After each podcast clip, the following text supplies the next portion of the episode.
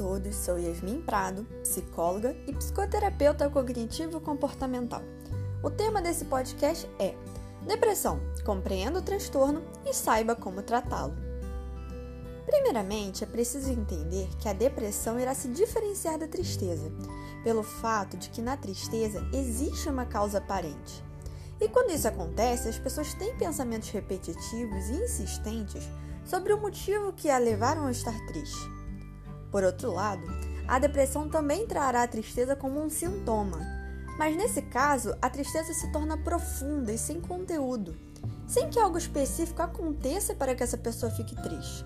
Ou seja, algo maravilhoso pode estar acontecendo na vida daquele sujeito, mas mesmo assim a tristeza permanece, de tal modo que o leva a ter pensamentos suicidas, já que não encontra mais motivos para se alegrar e a vida passa a não possuir mais um propósito.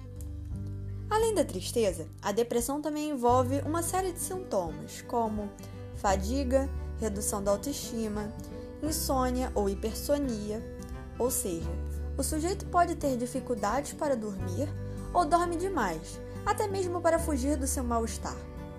Apresentam dificuldades na concentração e na memória, apetite alterado, sentimentos de culpa, pensamento suicida, irritabilidade, humor deprimido, lentidão ou agitação, diminuição da libido, perda ou ganha de peso, perda de interesse e prazer em atividades que antigamente geravam bem-estar e choro excessivo.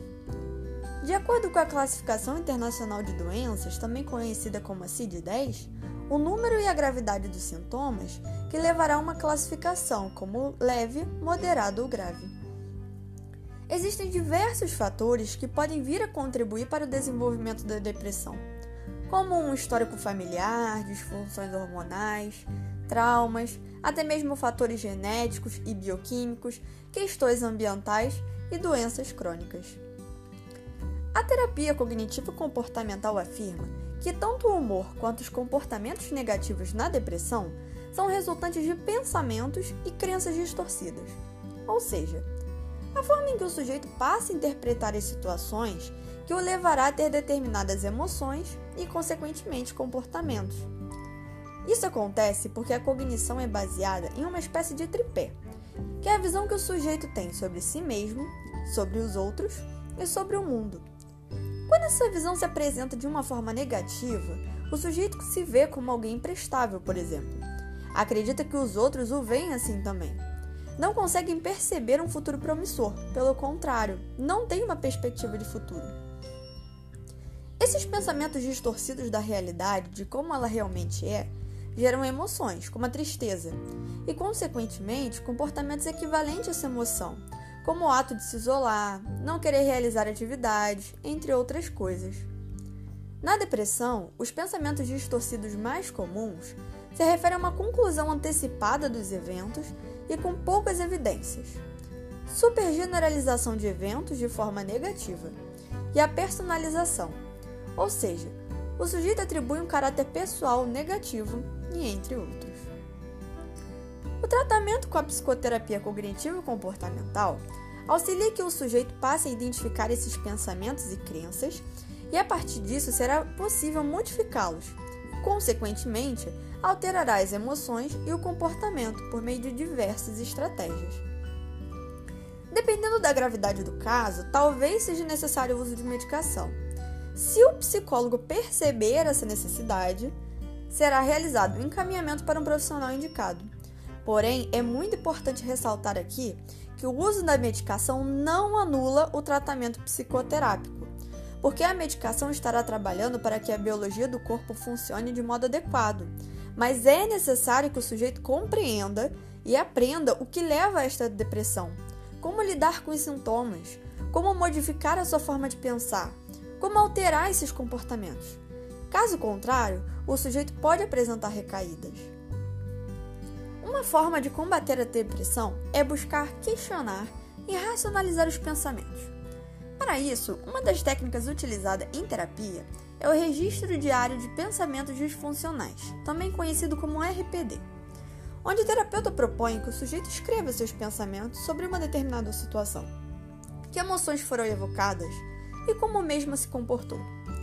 A partir disso, é possível levar esse sujeito a se questionar de que outras formas ele poderia pensar sobre a questão problema, mas de um modo mais racional e mais construtivo, para que as emoções e os comportamentos venham a se alterar em situações futuras semelhantes. Sendo assim, o psicólogo estará sempre buscando encorajar o sujeito e o levando a avaliar a veracidade dos seus pensamentos. Pessoas com depressão possuem dificuldade em tomar decisões, devido a muita insegurança. Para isso, outra técnica a ser utilizada é a lista de vantagens e desvantagens, que consiste em realizar uma planilha, com as vantagens de se tomar uma certa decisão e quais as desvantagens da mesma. Ao pôr isso no papel, fica muito mais fácil visualizar a situação por completo e auxilia o sujeito a se guiar pelo melhor caminho, segundo ele. A terceira e quarta técnica que irei citar dentre as inúmeras existentes se refere à autocomparação e à lista de méritos. Na depressão, existe a grande propensão de processar as informações de forma negativa, incluindo a autoavaliação.